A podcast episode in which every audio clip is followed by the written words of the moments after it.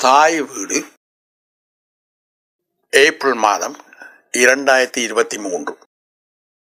இலக்கிய வித்தகர் கலாநிதி நாவற்குழியூர் நடராஜன். எழுதி வாசிப்பவர் வே. விவேகானந்தன். ஈழத்திருநாட்டில் தமிழ் இலக்கிய வானிலே நாவற்குழியூர் நடராஜன் என்னும் பெயரில் புகழ்பெற்று விளங்கியவர் கானாச்சேனா நடராஜா அவர்கள். இவர் வனப்பும் செழிப்பும் மிக்க நாவற்குழியூரில் பெரும் நிலப்புலன்களுக்கு சொந்தக்காரரான கனகசபை செல்லப்பா அன்னம்மா இணையருக்கு மகனாக ஆயிரத்தி தொள்ளாயிரத்தி பத்தொன்பதாம் ஆண்டு ஜூன் மாதம் முப்பதாம் தேதி பிறந்தார். இவரது தந்தையார் தனது நிலப்புலன்களை இவர் பேணி பாதுகாத்து பராமரிக்க வேண்டுமென்றே விரும்பினார். ஆனால் நடராஜா அவர்கள் சிறு வயதிலேயே தமிழ் மொழி மீது ஆர்வமும் சமூக பற்றும் கவிதைகள் புனைவதில் திறமையும் கொண்டவராக விளங்கினார். இதனை அறிந்த தந்தையார் நடராஜாவின் முயற்சிகளுக்கு ஆக்கமும் ஊக்கமும் அளித்தார். நடராஜா அவர்கள் இளமையாக இருக்கும் போதே கவிதைகள் புனைந்து சிலம்பொலி என்னும் கவிதை நூல் தொகுதியை வெளியிட்டார். இவரது கவிதைகளை இந்திய சஞ்சிகைகளும் வெளியிட்டு வந்தன.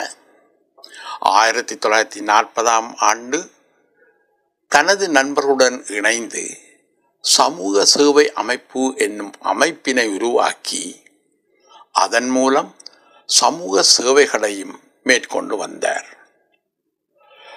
பாடசாலை கல்வியிலும் கவனம் செலுத்தி வந்த அவர் ஆயிரத்தி தொள்ளாயிரத்தி நாற்பத்தி ஆறாம் ஆண்டு இலங்கை பல்கலைக்கழகத்திற்கு பிரவேசித்தார்.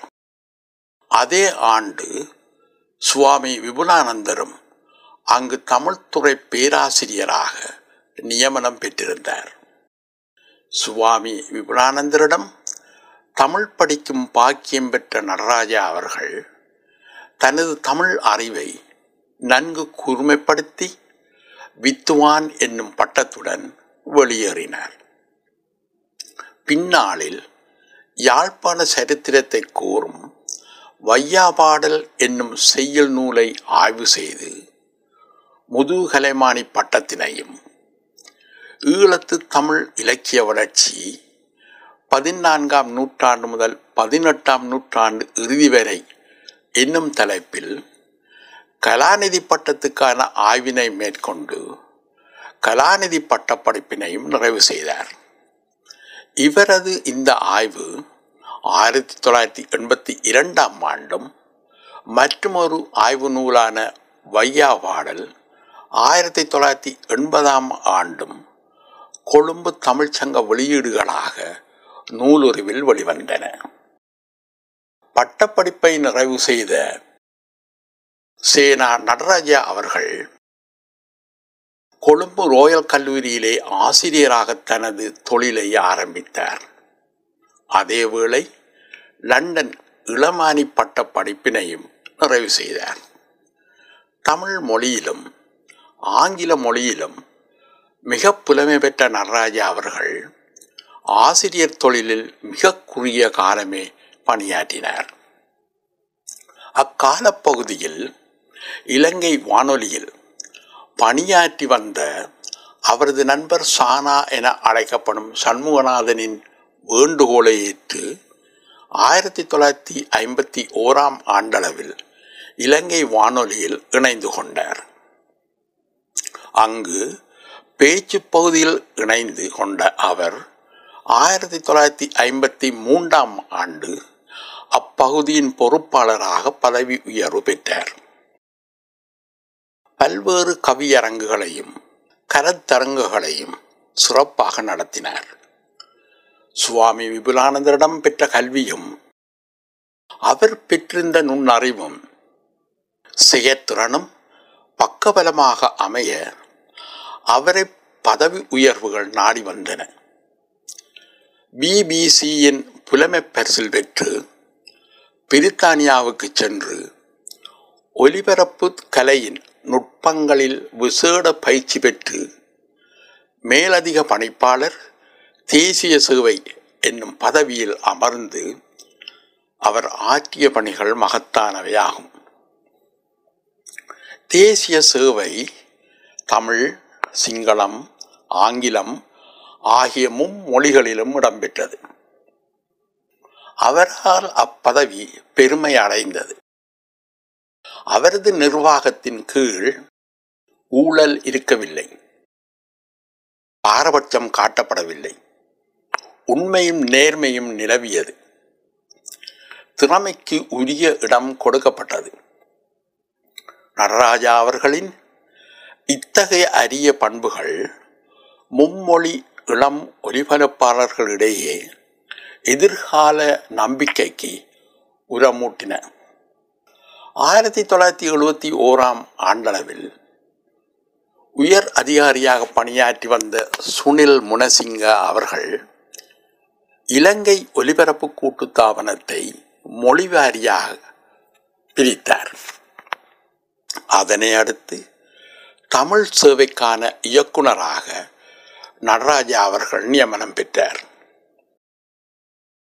இவரது இந்த நியமனம் அவரது அதிகார எல்லையை குறைப்பதாக பலராலும் பரவலான அபிப்பிராயம் கொள்ளப்பட்ட போதிலும் மறுபுறம் தமிழ் சேவையை மேலும் மெருகூட்டி செயற்படுத்த கிடைத்த அரிய சந்தர்ப்பமாகவும் கருதப்பட்டது. இவ்வாறு பல்வேறு படிநிலைகளில் பணியாற்றி வந்த நடராஜா அவர்கள் ஆயிரத்தி தொள்ளாயிரத்தி எழுபத்தி எட்டாம் ஆண்டு இலங்கை வானொலி துறையிலிருந்தும் ஓய்வு பெற்றார். எனினும் இலங்கை ஒலிபரப்பு கூட்டுத்தாபன ஆளுநர் சபை இலங்கை திரைப்பட கூட்டுத்தாபன ஆளுநர் சபை ஆகியவற்றில் அங்கத்தவராக செயல்பட்டு வந்தார். நடராஜா அவர்கள் ஓய்வு பெற்ற பின்னர் கொழும்பு தமிழ்ச் சங்கத்தில் தன்னை இணைத்து கொண்டு தொடர்ந்தும் தமிழ் பணிகளை ஆற்றி வந்தார். குறிப்பாக தமிழ்ச்சங்கம் நடத்தும் தமிழ் வகுப்புகளை மேற்பார்வை செய்தல் பரீட்சைகளை ஒழுங்கு செய்தல் திறமையாக சித்தடைந்த மாணவர்களுக்கு பரிசில்கள் வழங்குதல் கருத்தரங்குகள் கவிதை அரங்குகள் என்பவற்றை ஏற்பாடு செய்தல் போன்றவற்றுடன் இருபத்தைந்துக்கும் மேற்பட்ட நூல்கள் வெளிவர பேருதவை புரிந்தமை நூலகத்தின் முற்பகுதி கட்டட அமைப்பு பணிகள் நிறைவு பெற்றமை போன்ற பல செயற்பாடுகள் இவர் சங்க தலைவராக இருந்தபோது நிறைவேறின. ஐந்து ஆண்டுகள் கொழும்பு தமிழ்ச்சங்க தலைவராக அவர் அரும்பணி புரிந்தார் இலங்கையில் சுறுசுறுப்புடன் இயங்கி வந்த நடராஜா அவர்கள் ஆயிரத்தி தொள்ளாயிரத்தி எண்பத்தி ஏழாம் ஆண்டு ஜூன் மாதம் கனடிய தேசத்தில் அல்பர்டா மாகாணத்திலே எட்மண்டன் நகரிலே குடியேறினார். அங்கும் அவர் தனது தமிழ் சமய பணிகளை தொடர்ந்து மேற்கொண்டார். அல்பர்டா பல்கலைக்கழகத்தின் தெற்காசிய பசிபிக் படிப்புத் துறையில் அங்கத்தவராக இணைந்து பழந்தமிழ் இலக்கியம் தமிழ் கலை கலாச்சாரம் மற்றும் பாரம்பரியம் தொடர்பான விரிவுரைகளை நடாத்தி வந்தார்.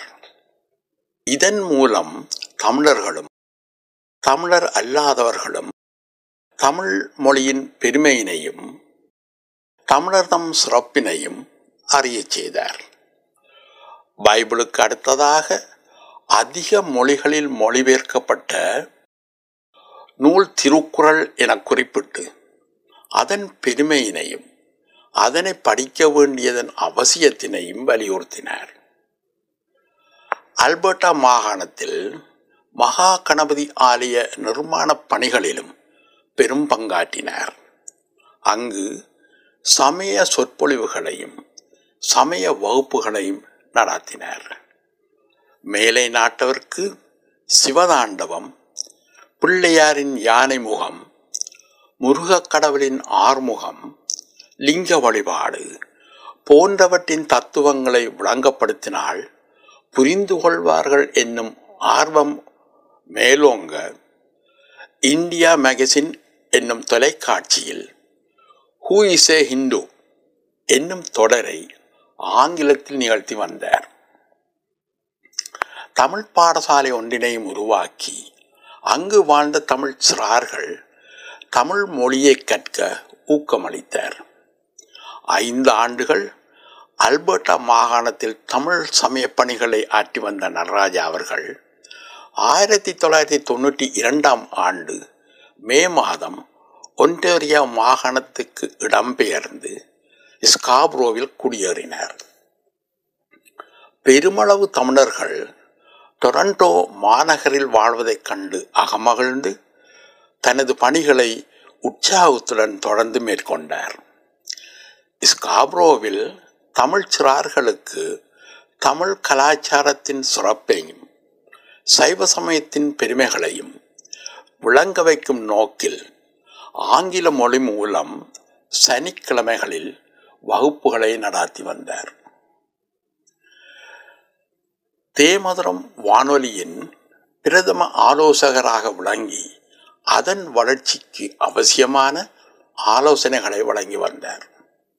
அத்துடன் தமிழ் மொழியை எழுத்து பிழையின்றி எழுதவும் உச்சரிப்பு பிழையின்றி வாசிக்கவும் வேண்டும் என்னும் கொள்கையை இறுக்கமாக கடைபிடித்து வந்த அவர் வளரும் தமிழில் நுழையும் வழுக்கள் என்னும் தலைப்பிலே தொடர் சொற்பொழிவுகளை அதே வானொலியில் நிகழ்த்தி வந்தார். நாதரஞ்சனி என்னும் தொலைக்காட்சி சேவை இவரது ஆலோசனையை தொடர்ந்து ஆரம்பிக்கப்பட்டது. ஆயிரத்தி தொள்ளாயிரத்தி தொண்ணூற்றி மூன்றாம் ஆண்டு கனடா தமிழ் எழுத்தாளர் இணையத்தின் அன்குரார்ப்பண கூட்டத்தில் ஆர்வத்துடன் கலந்து கொண்டு அதன் போஷகர்களில் ஒருவராக பணியாற்றி அதன் முன்னேற்றத்துக்கும் பங்களித்துள்ளார். தமிழரின் பாரம்பரிய சமூக கலை கலாச்சார அறிவினை அடுத்த தலைமுறைக்கு இட்டு செல்லும் பெருநோக்குடன் ஆரம்பிக்கப்பட்ட தமிழ் கலை தொழில்நுட்ப கல்லூரியின் தலைவராக பணிபுரிந்து அதன் வளர்ச்சியும் பங்களித்தார். ஆயிரத்தி தொள்ளாயிரத்தி தொண்ணூற்றி நான்காம் ஆண்டு ஆகஸ்ட் மாதம் கனடா தமிழ் பண்பாட்டு கழகம் சர்வதேச ரீதியில் தமிழ் பண்பாட்டு மகாநாடொன்றினை டொரண்டோ மாநகரில் நடத்த ஏற்பாடுகள் செய்து கொண்டிருந்தது. இம்மகாநாட்டு ஆய்வுக் கட்டுரைகளை குழுவிற்கு நடராஜா அவர்களை தலைமை பொறுப்பை ஏற்றிருந்தார். இத்தகைய சூழ்நிலையில் ஆயிரத்தி தொள்ளாயிரத்தி தொண்ணூற்றி நான்காம் ஆண்டு பிப்ரவரி மாதம் பதினேழாம் தேதி மாரடைப்பின் காரணமாக திடீரென தனது எழுபத்தைந்தாவது வயதில் இவ்வுலக வாழ்வை விட்டு நீத்தார். தமிழ் கூறும் நல்லுலகம் ஒரு கணம் நிலைகுலைந்து நின்றது. அமரர் கலாநிதி நடராஜா அவர்கள் பல ஆய்வு முயற்சிகளை மேற்கொண்ட போதிலும் அவை அனைத்தும் நூலுறு பெறவில்லை என கூறப்படுகின்றது. ஈழத்து தமிழ் இலக்கிய வளர்ச்சி வையா பாடல் திருத்திய பதிப்பு என்பன இவரது ஆய்வு நூல்களாகும். ஈழத்து தமிழ் இலக்கிய வளர்ச்சி என்னும் நூலுக்கு ஆயிரத்தி தொள்ளாயிரத்தி தொண்ணூற்றி ஓராம் ஆண்டு இலங்கை சாகித்ய மண்டலம் இலக்கிய வித்தகர் என்னும் பட்டத்தினை வழங்கியதுடன் பத்தாயிரம் ரூபா பணப்பரிசினையும் பதக்கத்தினையும் பொன் வண்ண சின்னத்தினையும் வழங்கி பாராட்டியது. நடராஜா அவர்கள் சிறந்த ஒரு மரபு கவிஞரும் ஆவர். ஏராளமான மரபு கவிதைகளை வானொலிகளிலும் பத்திரிகைகளிலும் சஞ்சிகைகளிலும் ஊடாக மக்களை சென்றடைய செய்தவர். இவரது கவிதைகள் சிலம்பொலி கவிக்கற்பரசி என்னும் பெயர்களில் நூல்களாக வெளிவந்துள்ளன. கவிக்கற்பரசி கவிதை நூலில் இடம்பெற்றுள்ள கவிதைகள் மனித சமூகத்தின் மீது இவர் கொண்டிருந்த அக்கறையினை பிரதிபலிப்பனவாக அமைந்துள்ளன. இக்கவிதை நூலுக்கு ஆயிரத்தி தொள்ளாயிரத்தி தொண்ணூற்றி மூன்றாம் ஆண்டு இலங்கை சாகித்ய மண்டலம் பரிசுகள் வழங்கி கௌரவித்தது. நடராஜன் அவர்கள் வெளியிடுவதற்கு தயாராக வைத்திருந்த நூல் உன்னதமான ஓவியம் என்பதாகும். இக்கவிதை நூல் அறுநூறுக்கும் மேற்பட்ட பாடல்களை கொண்ட சிறந்த நூலாகும். இதனை கனடா தமிழ் எழுத்தாளர் இணையம் ஆயிரத்தி தொள்ளாயிரத்தி தொண்ணூற்றி எட்டாம் ஆண்டு வெளியிட்டது. இவர் எழுதிய ஆய்வுக் கட்டுரைகளில் ஆறு கட்டுரைகளை ஓய்ந்தாய்ந்து பார்க்கையிலே என்னும் பெயரில் தமிழர் தகவல் சஞ்சிகை அகிலன் ஞாபகார்த்த ஐந்தாவது ஆண்டு வெளியீடாக ஆயிரத்தி தொள்ளாயிரத்தி தொண்ணூற்றி நான்காம் ஆண்டு வெளியிட்டது. ஆயிரத்தி தொள்ளாயிரத்தி தொண்ணூற்றி ஐந்தாம் ஆண்டு தமிழர் தகவல் சஞ்சிகையின் நான்காவது ஆண்டுமலர் வெளியீட்டு வைபவத்தின் போது ஆசிரியர் தம்பையா லட்சுமணசாமி அவர்கள் நினைவாக சூரியன் பத்திரிகை ஆசிரியர் ஆர் என் லோகேந்திரலிங்கம் அவர்கள் வழங்கிய தங்கப்பதக்கமும் தமிழர் தகவல் விருதும் அமரர் நடராஜா அவர்களை கௌரவிக்கும் முகமாக அவரது மனைவியார் திருமதி கலாநிதி தங்கராணி நடராஜா அவர்களுக்கு வழங்கப்பட்டது. பேச்சாளர் எழுத்தாளர் ஆசிரியர் நூலாசிரியர் ஆய்வாளர் கவிஞர் ஊடகவியலாளர் திறமைமிக்க நிர்வாகி என பன்முக ஆளுமை கொண்ட அமரர் கலாநிதி நடராஜா அவர்கள் இலங்கை முதல் கனடா வரை என் கடன் பணி செய்து கிடப்பதே என்பதற்கிணங்க தமிழ் பணியையே தன் பணியாக எண்ணி வாழ்ந்தவர்.